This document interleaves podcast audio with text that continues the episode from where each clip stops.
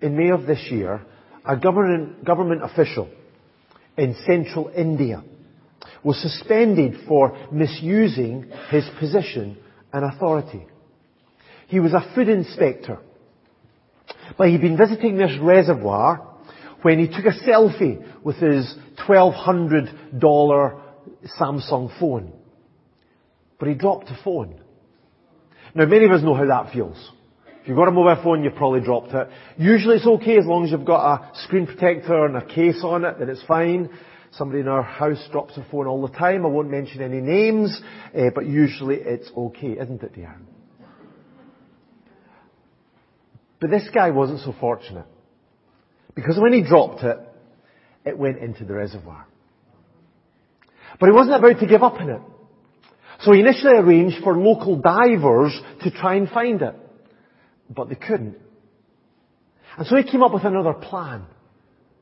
He organized for a pump to be brought in and to pump all the water out of the reservoir. And after three days of pumping more than two million litres of water, his phone was finally found. And of course it was waterlogged and couldn't work anymore. Hmm. So it's not surprising this guy got suspended.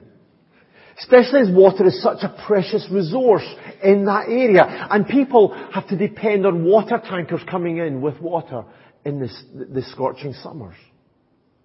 It was clearly wrong for him to use his position and authority for his own trivial and personal need. I think, think, think some people think the same about prayer. As Jesus taught us last week, through prayer, we have the privilege to partner with God in His work in this world. And so we might be tempted to think that it would be wrong for us to use this incredible right, this incredible power for our trivial and personal needs. Surely that would just be like that government official using his power just for his own uh, need of rescuing his phone. But we'd be wrong if we thought that. Yes, through prayer, we are invited uh, to be involved with God in His work in this world, but also through prayer. We are encouraged to express our dependence on God, even for our basic, everyday needs. So we're going to continue uh, looking through uh, the, the Lord's Prayer or the Our Father uh, this morning. Going to read from Matthew chapter 6, verse 9 to 13, and Roz is going to come and she's going to read that for us again. Thank you very much, Roz.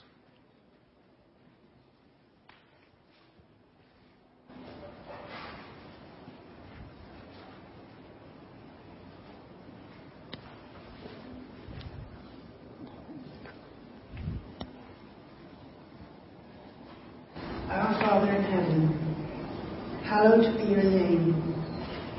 Your kingdom come, your will be done, on earth as it is in heaven.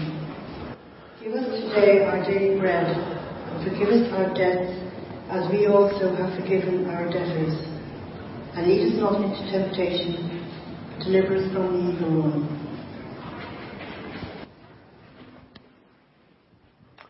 Thank you very much, Roz. In this pattern for prayer, Jesus started with incredibly lofty themes. He reminded us that God is our perfect and powerful Father who rules and reigns in heaven.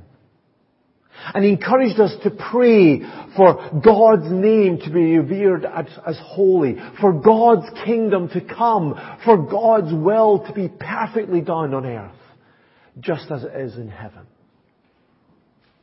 And then Jesus taught talked about bread. Give us today our daily bread.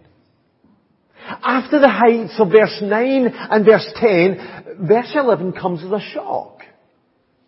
It's so mundane. It's so material. In fact, it was so strange to some people that many teachers, Bible teachers of the past, they thought that that must be wrong. Yes, Jesus said bread, but he didn't mean bread. And so in their, their cleverness, they allegorized this petition. They said Jesus must have meant spiritual bread. Maybe the bread of God's Word. Or maybe the bread in the Lord's Supper, in communion. Maybe that's what Jesus was asking us to pray for. But maybe Jesus meant exactly what he said. He wanted us to pray for bread. Bread has all, of course, been an important staple, da- uh, staple food for centuries. It's one of the oldest human-made foods in the world, according to archaeologists. And it's still one of the most, and it was one of the most regularly consumed foods in the first century Israel. And it's still the same in 21st century Ireland. Uh, in Europe, in general, in average, we consume about 50 kilograms of bread a year per person. That's three or four slices of bread a day. Now, maybe some of you don't eat bread, but some of us eat probably too much of it. So bread is one of the basic foods that we eat. It's not like cake or chocolate or caviar. They're, they're luxuries. They're optional extras for our lives. They might be nice, but we don't really need them. But bread is, is a symbol of what we need to eat to live. It's a necessity of life, an everyday requirement to survive. And that's what Jesus wants us to pray about. Yes, we can pray about big prayers. For our lives to be transformed, for the gospel to be preached, for people to come to Christ, for the church to grow, for our nation to come to Christ, for Jesus to come again. They're big prayers. But we are also encouraged to pray, in a sense, small prayers for our everyday personal basic needs. For the food we eat. For the health we require. For a place to stay and call our home. For our finances, for our safety. For friendship and love. So this, I think, is the lesson from this pattern of prayer. We can never pray a prayer that is so too big for God to handle. And we can never pray a prayer that's too small for God to be interested in. Nothing is too big for God to handle, and nothing is too small for God to say, oh no, I'm, I'm not interested in that. Please don't talk to me about that. So Paul wrote, do not be anxious about anything. But in everything, by prayer and petition, with thanksgiving, present your requests to God. It doesn't matter how small or trivial or insignificant in the big picture our needs are. Jesus wants us to pray about everything that we need. And that's because he wants us to understand that our Heavenly Father is the generous giver who provides all that we need. We are to ask Him, give us today our daily bread. We're to ask God to give. Yes, of course, if we're able to, we should work to provide for ourselves. This is what something that, that Paul taught. He says to them, uh, to the Thessalonians in 2 Thessalonians 3 and 10, if a man will not work, he shall not eat. That doesn't rule out receiving help or social welfare if we're unable to or, or, unwilling or not unwilling, but unable to find work or able to work. Paul also told us or taught to provide for people in those kinds of circumstances. But it does mean in general, here's a general principle, that God wants us to be active and involved in providing for ourselves. We were made to work, and so we honour God when we do that. But the reality is, wherever we get our money from, wherever, wherever we get our food from, or everything else that we need from, whether it's from our parents, or from the government, or for investments, or from an employer, ultimately, everything that we have is from God. This is what James says in James chapter 1. Every good and perfect gift is from above, coming down from the Father. Our intellect, our energy, our strength, our creativity, our opportunities, even our own very life, all of it comes from God. And so there is no such thing as a self-made man or woman. We can't proudly think, well, I can look after myself. I can provide for myself. I can make it on our own. Deuteronomy 8 and 18 says this, remember the Lord your God, for it's He who gives you the ability to produce wealth. Everything comes from God. And so Jesus taught us to pray, give us today our daily bread as an expression of our humility. It's a recognition that everything that we have is ultimately from God. It is our declaration of dependence on Him.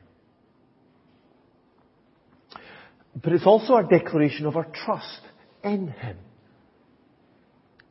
A couple of months ago, friends and family of a guy called David Baerten gathered at his funeral near the city of Liege in Belgium. But as the service was about to begin, a helicopter landed just near them in a field just beside them. And out of that helicopter stepped David himself accompanied by a camera crew. Incredibly, David, who's a TikToker, which I didn't think was a job these days, but, uh, but it is, he'd set the whole thing up. he'd faked his own death. He'd staged his own funeral. He'd even got one of his kids to post a tribute to him on social media. Why did he do all this? Well, the reason why he did this was because he felt left out and unappreciated by his family.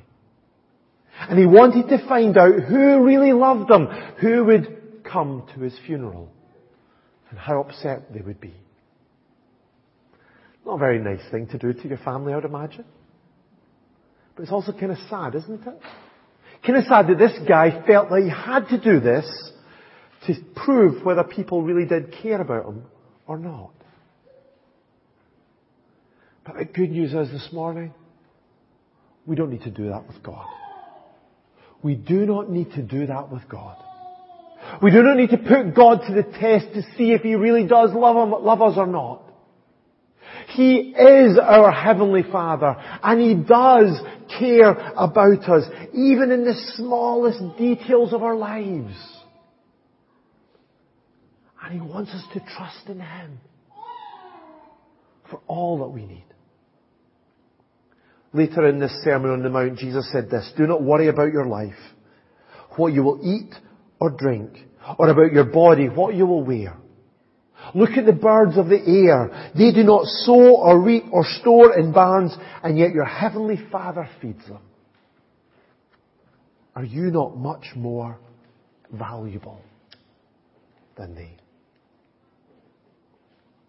Of course, this does not mean that God will always give us everything that we ask for.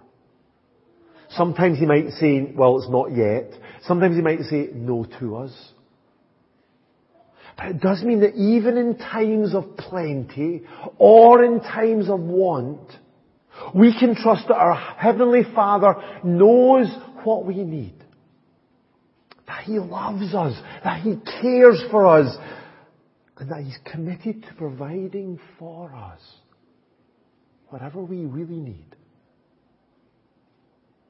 My God will meet all your needs according to his glorious riches in Christ Jesus. Not all your wants, of course, but all your needs.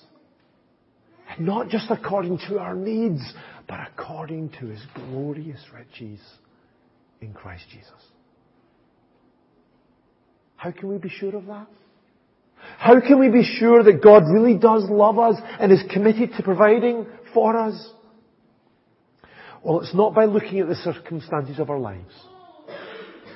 It's not by opening the fridge and see how well stocked our shelves are. It's not by looking at our, our bank balance and see how, how healthy they are. It's not by looking in the mirror and see how our strong our bodies are. But rather it's by looking to Jesus and seeing Him lay down His life for us on the cross. That's the proof. That's the evidence that He who did not spare His own Son, but gave Him up for us all, how will He not also, along with Him, graciously give us all things? Basically, how could we ever question God's love and commitment to us when we look at the cross? So we're to pray for God to give us what we need. And when we pray like this, we're going to be filled with gratitude. If we realize that everything that we are and have is a gift of God's grace, however it comes to us, then we should be people who are always giving thanks to God our Father for everything in the name of our Lord Jesus Christ. And this is how we honor and glorify God. By humbling ourselves. By expressing our dependence on God, our trust in God, and our gratitude to God as the giver of all that we need. So a guy called John Piper says, he said this, prayer is the turning away from ourselves to God in the confidence that He will provide the help we need. Prayer humbles us as needy and exalts God as wealthy. But did you notice that Jesus told us to do this every day? Verse 11 again. Give us today our daily bread. When Israel was rescued from slavery in Egypt, they wandered in the wilderness for 40 years. During that time, God provided them bread. They called them uh, manna every day. It kind of formed on the ground after the dew was on the ground. And each morning, everyone gathered as much as he needed as it says in Exodus chapter 16. But they could only gather what they needed for that day. They couldn't store it up for the next day. Apart from on the, on the sixth day. When they had to gather double so they would have food for the Sabbath day without having to go out and work on the Sabbath. And so in this, day, this way, God was teaching them to depend on Him every day. Don't go out and grab as much as you can. But trust that God would provide what you need today, and He'll provide that today. And tomorrow, God will provide again what you need tomorrow. And the next day. And the next. As Jesus said later in the sermon, He wanted them not to worry about tomorrow. Now this should have taught the nation of Israel to be content. It says in verse, in chapter uh, 16 of Exodus, he who gathered much did not have too much. And he who gathered little did not have too little. Each one gathered as much as they needed. They should have been satisfied because God provided them all they needed each day. Unfortunately, they didn't develop this attitude. Instead, they, they grumbled against God and against Moses. This is what they said later on. Why have you brought us out, up out of Egypt to die in the desert? There is no bread, there is no water, and we detest this miserable food. What an incredibly ungrateful attitude. God had rescued them. God had provided them, provided for them this miraculous food that just appeared on the ground for them. And yet they were discontent with what they had. Actually, I longed to go back to Egypt to eat the food that they had in Egypt. Kind of forgetting about the slavery and the, the, the cruelty and the hard work and the, and the death and, the, and all that stuff that happened in Egypt. They were rebelling against God. They were criticizing His character and His love. They were complaining that God was not good and His gifts were not enough. And as a result, God judged them severely. And we need to guard against that same discontent in our lives. If we complain about what God, what we have or what we don't have, then we're really saying that what God has given us today is not enough. We are questioning His goodness and His love. But praying, give us today our daily bread, is like an antidote for this discontentment. It's an antidote to this greed that's so prevalent in our society where you're, you're, we are urged to go out and get as much as we can. So praying this helps us not to run after all of that that the world offers, but encourages us to simply trust in God to provide for our daily needs, our basic requirements. So Paul says in 1 Timothy chapter 6, but godliness with contentment is great gain. For we brought nothing into the world and we can take nothing out of it. But if we have food and clothing, we will be content with that. It's like the prayer of a guy called Agur in Proverbs chapter 30. This is what he asked in prayer. Keep falsehood and lies far from me. Give me neither poverty nor riches, but give me only my daily bread. Otherwise I, may have too much and disown you and say, who is the Lord? or I may become poor and steal and so dishonor the name of my God. This guy, he didn't seek after poverty as if there was something good in being in need.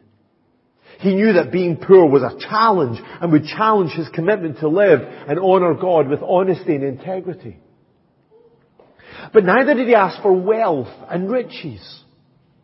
Because he knew the temptation would be to look to what he had for his safety and his security and his satisfaction instead of looking to God. And so he just simply asked God for his daily bread. Just to provide what he needed for that day. So that tomorrow he would again depend on God to provide for his needs.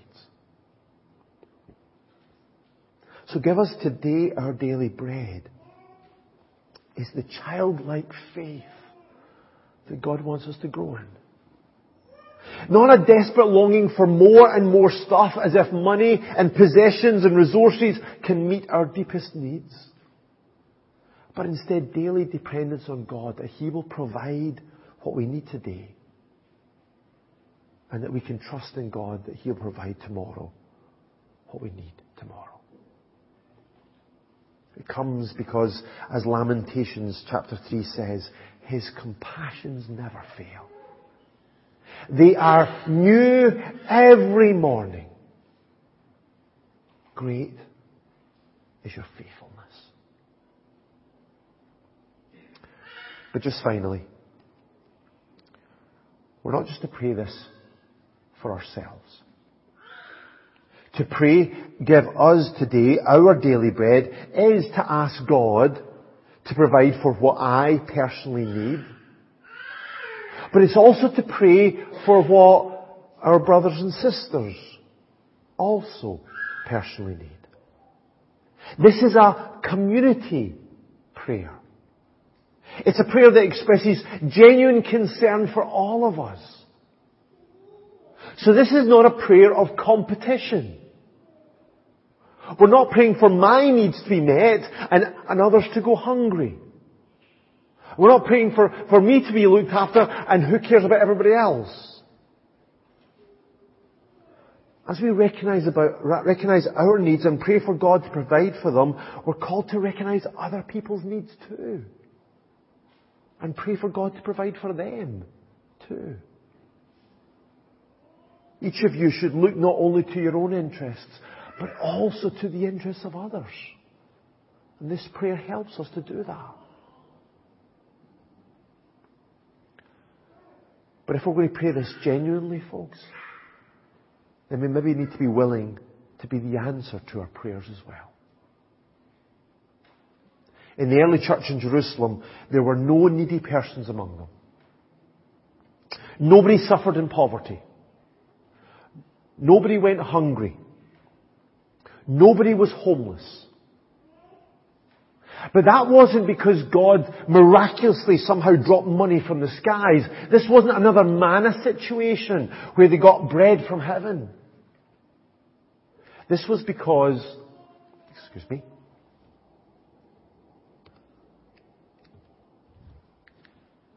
This was because from time to time, those who owned lands or houses sold them, brought the money from the sales and put it at the apostles' feet. And it was distributed to anyone who had need. This is because of the generosity of God's people. And that's how God often provides for us. Through the generosity of others. So as we pray, give us today our daily bread, maybe we need to also be asking God, God, who do you want me to reach out in compassion to today? Whose need have you asked me to meet? Because that's how we follow in the footsteps of Jesus.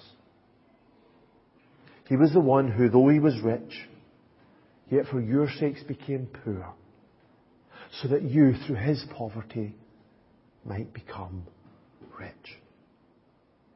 And as followers of Jesus, we're called to give because he first of all gave to us.